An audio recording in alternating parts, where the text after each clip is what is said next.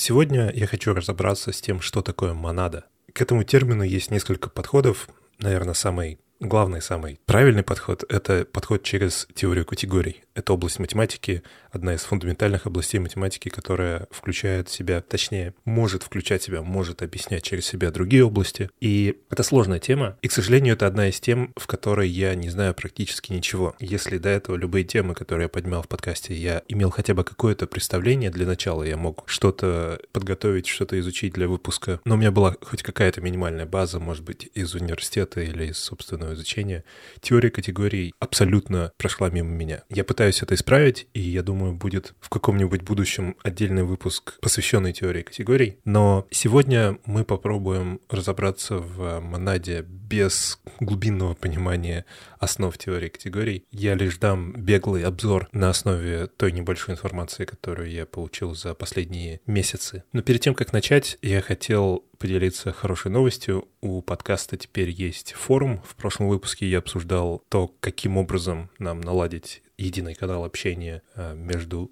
вами и мной, и между вами и вами. И я решил сделать форум. Это форум на платформе Discourse. Я думаю, он многим знаком, он будет выглядеть для многих привычным. На форуме уже есть несколько топиков, уже есть э, десяток человек, которые э, обсуждают разные темы. Самые главные топики сейчас там — это всякие рекомендации, где люди рекомендуют друг другу книги, художественные, нехудожественные, фильмы и даже игры. Я буду направлять вас всех туда. Я сам стараюсь там отвечать на... участвовать во всех беседах, отвечать на вопросы. Там можно задать вопрос мне, там можно задать э, вопрос или предложить тему для будущего выпуска. Там, в принципе, нет никаких ограничений. Любую тему, которую вам хочется поднять, можно поднять. Конечно же, она должна иметь какое-то какое обоснование, но единственное, наверное, что там чего там не должно быть, это политики и чего-то такого глубоко скучного. Любые интересные темы, пожалуйста. Адрес будет в шоу-нотах. Это mimpod.discourse.group. Мы говорили в этом подкасте много раз о машине Тюринга и даже в какой-то момент поднимали тему лямбда-исчисления. Мы смотрели на машину Тюринга и на лямбда-исчисления как на разные подходы, на разные модели вычислений. И оказалось, что они эквивалентны, что фундаментально они описывают одну и ту же природу вычислимости, несмотря на то, что они подходят к этой теме с абсолютно разных точек, с а, механической точки зрения, с точки зрения процесса, который можно описать именно как процесс, как, как алгоритм с конечным количеством дискретных шагов. А другая модель описывает это как некую логическую структуру, где просто есть абстрактные математические законы и нет никакой привязки к процессам, к конкретным шагам. Тем не менее, они описывают одно и то же, и они эквивалентные, они равнозначны, что намекает на какую-то глубинную, фундаментальную природу самой вычислимости, что у вычислимости есть что-то, что глубже любой из этих моделей. И это постоянная тема в науке, я думаю, в, в информатике в частности. Клод Шеннон, когда думал о информации и писал свою научную работу, которая, которая легла в основе теории информации, тоже наткнулся на вот этот факт. Он описал информацию как что-то статичное, а потом выразил статичную информацию как машину, которая создает эту информацию. И оказалось, что можно смотреть на информацию с этих двух точек зрения, они равнозначны, они конвертируемые, и это одно и то же. Это также намекает на какую-то глубинную структуру, на какую-то глубинную природу информации, на то, что на нее можно смотреть как на данные, как на знания или как на процесс создания данных, процесс создания здания. В математике есть похожие эффекты, есть разные области математики, и на первый взгляд, особенно на первый взгляд в историческом контексте, когда люди начинали эти области развивать отдельно, оказалось, что это разные области, они, ну, да, иногда имеют какие-то общие темы, в конце концов, это математика, но они очень разные.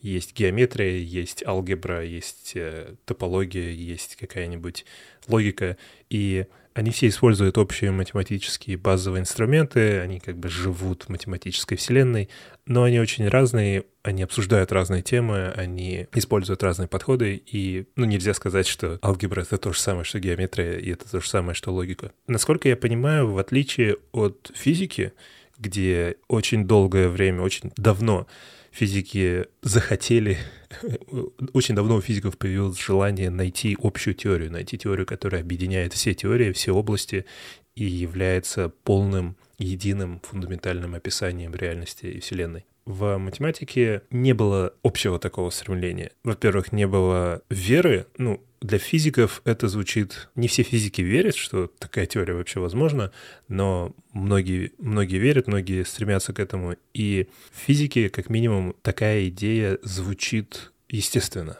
Она кажется, кажется, что так, так должно быть, что должна существовать какая-то теория, которая объединяет все, которая описывает все, потому что, ну почему нет?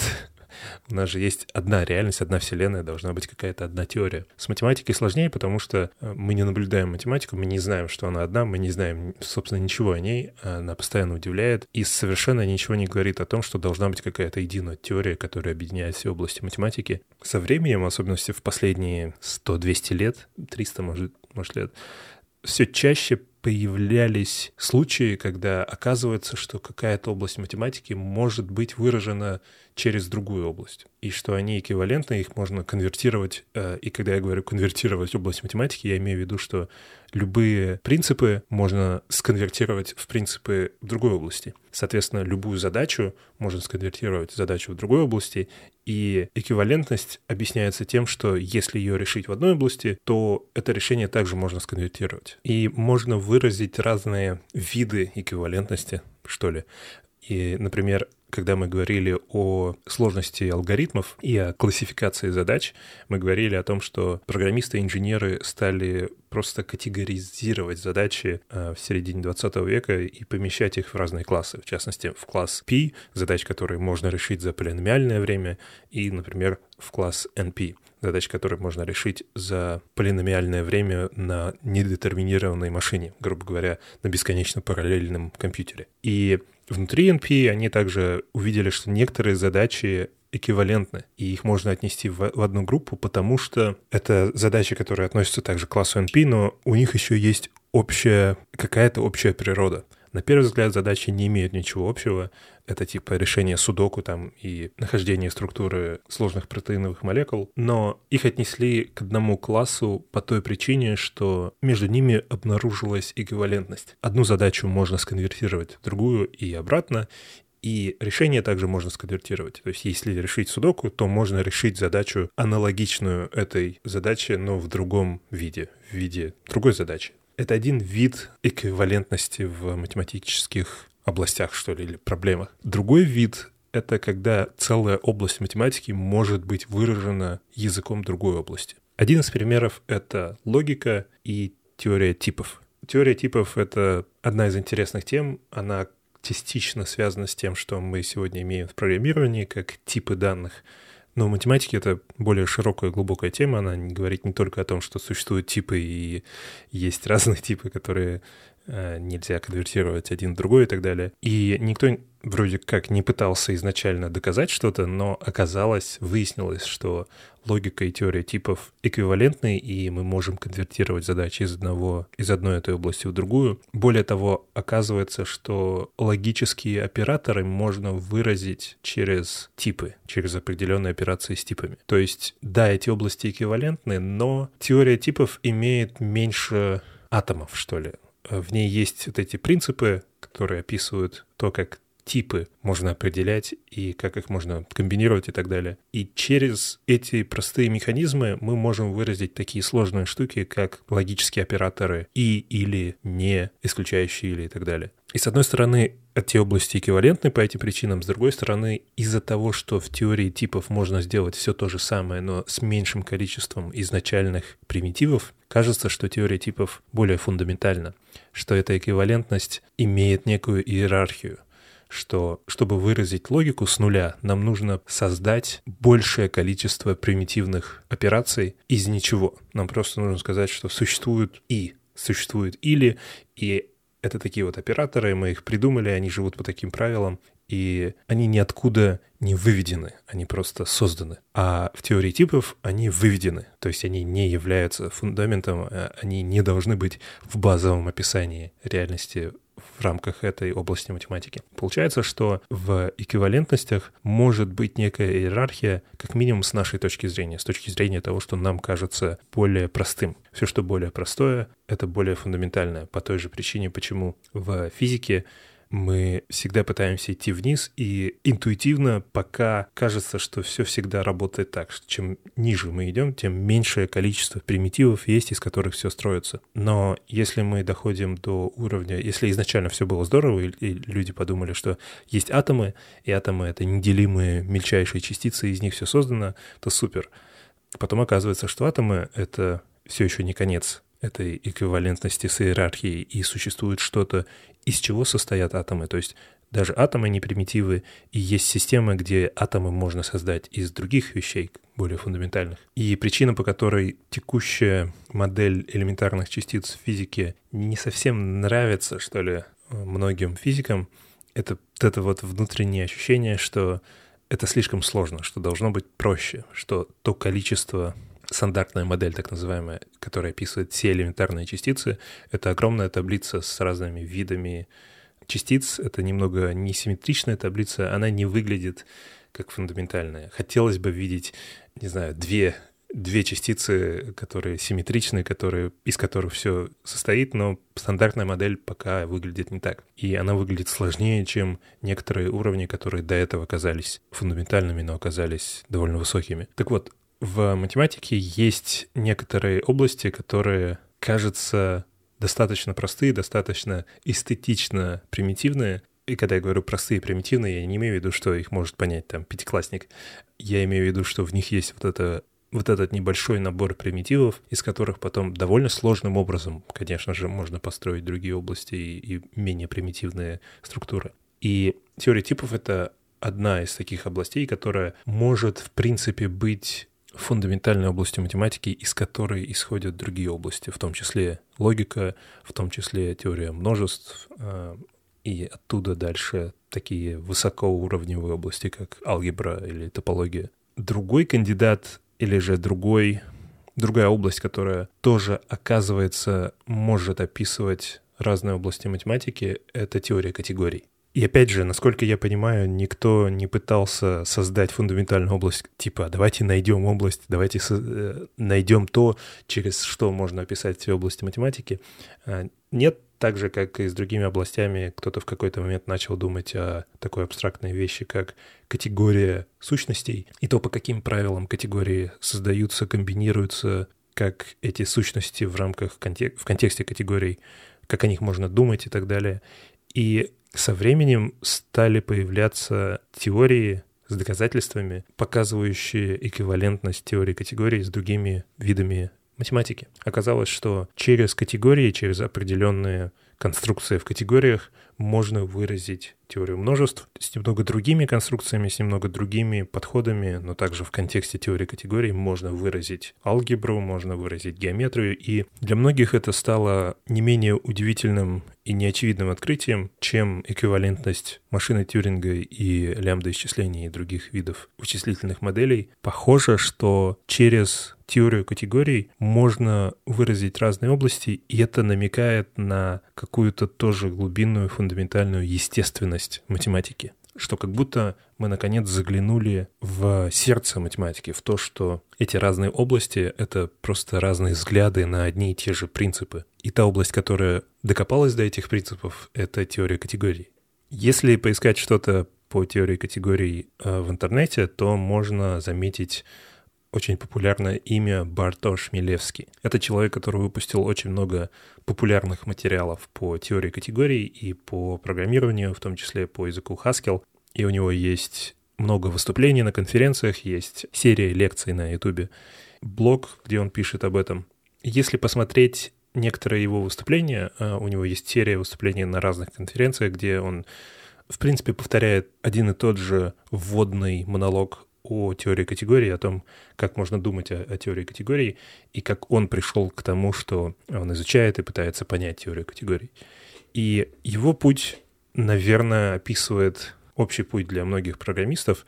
В эту область математики можно прийти с двух сторон. Можно прийти с математической стороны, если вы математик, если вы изучаете математику в университете, то в какой-то момент вас может заинтересовать эта фундаментальная область, и, может быть, даже после, через нее вы попадете в программирование через, через Haskell, как язык, с помощью которого на практическом уровне можно применять принципы теории категорий. Другой путь, более понятный для всех слушателей этого подкаста, я думаю, это через программирование.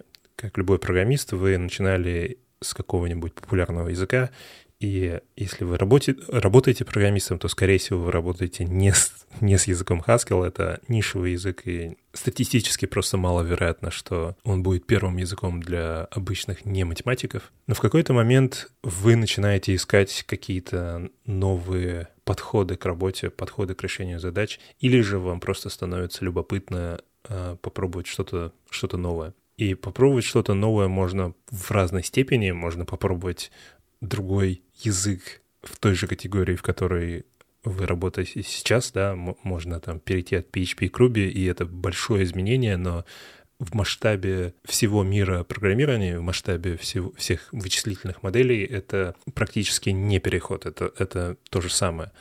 Более сильный переход был бы к языку, например, от динамического языка к статическому языку, точнее, от языка с динамической типизацией к языку с, со статической типизацией. О типах мы поговорим в следующем выпуске, кстати. Потом может быть переход от языка, где в большей степени есть ООП структуры, к языку, где их или нет, или они не приветствуются, э, к функциональному языку. А, и в какой-то момент, если вас заинтересует эта тема, вы можете дойти до полного чистого функционального языка типа Haskell. Какой-нибудь Lisp или Clojure можно назвать функциональным языком, но в контексте чистой функциональности они тоже, можно сказать, на уровень ниже Haskell, потому что в Haskell не только есть, как в том же Clojure, неизменяемые типы данных, и нет никаких сложных конструкций вроде классов и наследования, но также полностью запрещены сайд-эффекты, запрещены, функции не могут выполнять ничего, функции могут быть только чистыми. Бартер Шмелевский рассказывает о своем пути, о том, как он начинал программировать и проходил через путь, через который проходило развитие компью- компьютеров и программирования в целом. А, если посмотреть на этот путь, то можно увидеть, что в практическом виде все началось с машины Тюринга и лямбда исчисления, но в том, что легло в основу физических компьютеров, машина Тюринга была более важным событием. Даже на подобной машине можно программировать, можно писать алгоритмы, которые выражены исключительно в контексте машины Тюринга и выполнять задачи на ней. Мы знаем, что это эквивалентная машина, она эквивалентна любому компьютеру. Это значит, что в теории мы можем все, что мы делаем сейчас, делать на машине Тюринга. Естественно, в практическом виде это невозможно, потому что ну, это слишком сложно. А, никакой человек не может в голове держать настолько сложные алгоритмы, чтобы, например, сделать операционную систему, которая работает на чистой машине Тюринга. По той же причине мы не пишем на машинном коде. В теории можем, но эта теория просто математическая эквивалентность. В любом практическом виде это невозможно, это слишком сложно. По этой причине со временем, с течением лет над этими уровнями появлялись новые уровни, которые упрощали жизнь программистам и позволяли делать все более сложные вещи. Над машинным кодом появляется ассемблер, над ассемблером появляется что-то вроде высокоуровневых языков уже с процедурами, а над ними появляются по-настоящему высокоуровневые языки вроде какого-нибудь Паскаля и C. И если идти дальше, то можно увидеть, что над этими языками сегодня появляются какие-нибудь uh, domain-specific languages, так называемые, то есть языки, которые уже описывают конкретные небольшие области, и не имеют таких примитивов, которые имеются в обычных языках программирования. И сегодня мы можем услышать, что C — это низкоуровневый язык, а какой-нибудь Python — это высокоуровневый язык, что да, C ближе к железу, C имеет уровень ниже, но в масштабе всей этой картины C и Python не очень сильно отличаются. Они примерно на одном уровне. Они отличаются намного сильнее, чем любой из них отличается от ассемблера, или ассемблер отличается от машинного кода. Многие программисты, особенно программисты, которые, которым сегодня, не знаю, больше 40 лет, прошли частично тот же путь. Они, возможно, начинали даже с ассемблера или начинали с какого-то очень низкоуровневого языка, близкого к ассемблеру, потом переходили к процедурному программированию, где уже все намного проще, а потом переходили к каком-нибудь C, и в конце концов большую часть профессиональной жизни работали с очень высокоуровневым языком, там, с Python, с Ruby, с Java и так далее. И Бартош рассказывает, как на этом пути в какой-то момент ему встретился этот принцип объектно-ориентированного программирования, и он ему очень понравился, потому что по тому, как он преподносится, по его описанию, кажется, что он имеет огромный смысл, он решает задачу, и он обещает, он делает два очень громких обещания, которые, если бы он исполнял, то было бы очень здорово. ООП обещает, что код, который вы пишете, можно будет переиспользовать, что создавая классы и объекты, вы будете в итоге писать меньше кода, потому что вы будете писать некий универсальный код. И самое главное, ООП обещает, что из строительных блоков, которые вы будете создавать из классов, вы сможете собирать более сложные объекты. То, что по-английски называется composability, композабильность, можно так сказать, свойство объектов собираться из простых конструкций в сложные конструкции. Конструктивность — то, что описывает Лего. У нас есть очень много разных цветных объектов Лего, но все они имеют общие интерфейсы, их все всегда можно собрать в любом порядке, в любой конфигурации, и это просто идеально. Это то, что хотелось бы видеть в любом языке программирования, любому хорошему программисту. ОП обещает это через скрытие некоторых вещей, через абстракцию.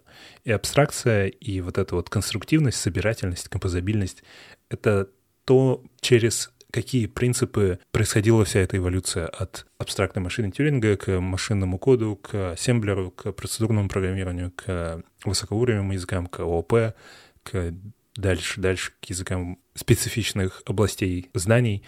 Все эти усложнения были возможны через вот эти два принципа, через конструктивность и абстракцию. Если делать такие системы, где примитивы можно соединять, и можно соединять в разном порядке и в разных конфигурациях, то у нас получается система, которая может становиться все сложнее и сложнее, при этом фундаментально не становясь сложнее. Это абсолютно естественная структура, абсолютно естественный подход для математики, потому что там все именно так и происходит. И в математике это большая тема, потому что э, если я говорил, что вроде не было попыток, изначально специальных попыток найти область математики, которая в включает в себя все остальные области, которые описывают все остальные области. Но, с другой стороны, всегда была и продолжает быть актуальной идея того, что должно быть какое-то минимальное описание математики, через которую всю математику, в принципе, можно создать. То есть должны, должен быть набор каких-то неделимых атомов, неделимых базовых аксиом. И вроде как я поднимал эту тему частично в подкасте, тему кризиса в фундаментальных областях математики, когда попытка создать вот эти базовые наборы, базовые кусочки лего, из которых можно создать всю математику, привели к тому, что в самом принципе создания этих наборов лего нашлась фундаментальная нерешаемая проблема. Так вот, для математика это совершенно естественно, что а, любая самая сложная область математики, самые вот эти сложные гигантские формулы, это не, никогда не создание чего-то нового с нуля любую самую сложную область математики сегодня, которая, которая требует с 50 страниц описания и формул, можно, туда можно дойти из очень простых базовых принципов.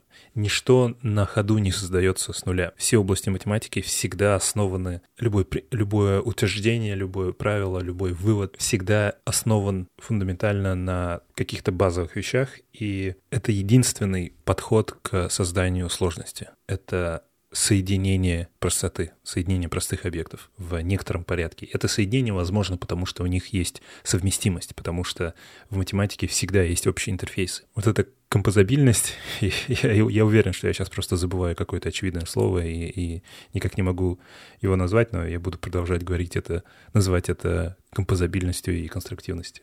Это один принцип. Второй принцип — это абстракция, и в математике он менее важен, наверное, менее привычен, потому что, несмотря на то, что в математике существует очень сложная темы и конструкции, они всегда выражены с помощью довольно ограниченного языка, и они всегда решают, грубо говоря, они всегда решают только математические задачи. В программировании немного сложнее, потому что программирование, чем выше оно идет, чем выше уровень, тем больше появляется деталей, которые нужно скрыть, чтобы двигаться дальше, потому что просто их количество становится слишком большим. И абстракция помогает скрыть детали.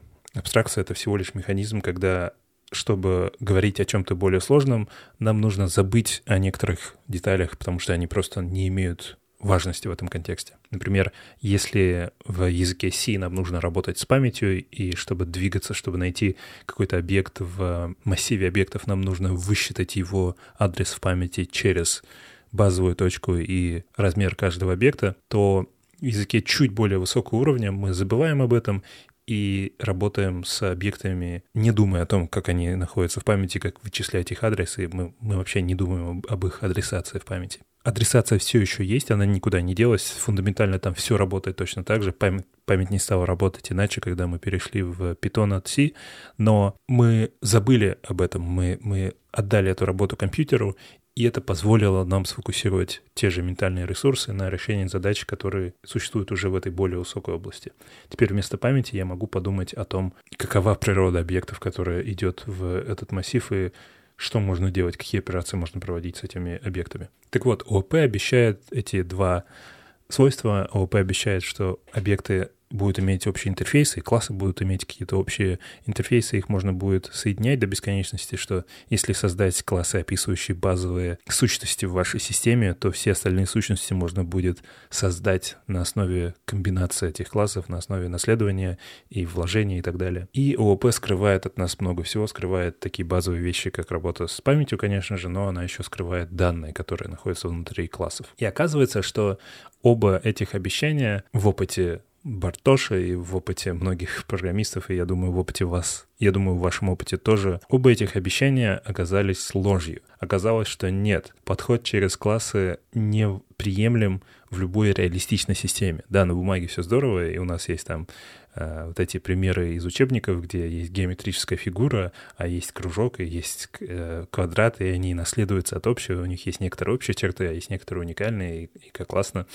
А в реальности оказывается, что никакие системы в особенности потому, что мы делаем не математические системы, мы описываем обычно не четкую, построенную уже где-то структуру, э, в которой, собственно, не нужно находить какую-то глубинную логичность, а мы строим структуры человеческих, хаотических конструкций, в которых иногда есть исключения, в которых есть э, иногда отсутствие смысла или чего-нибудь такое.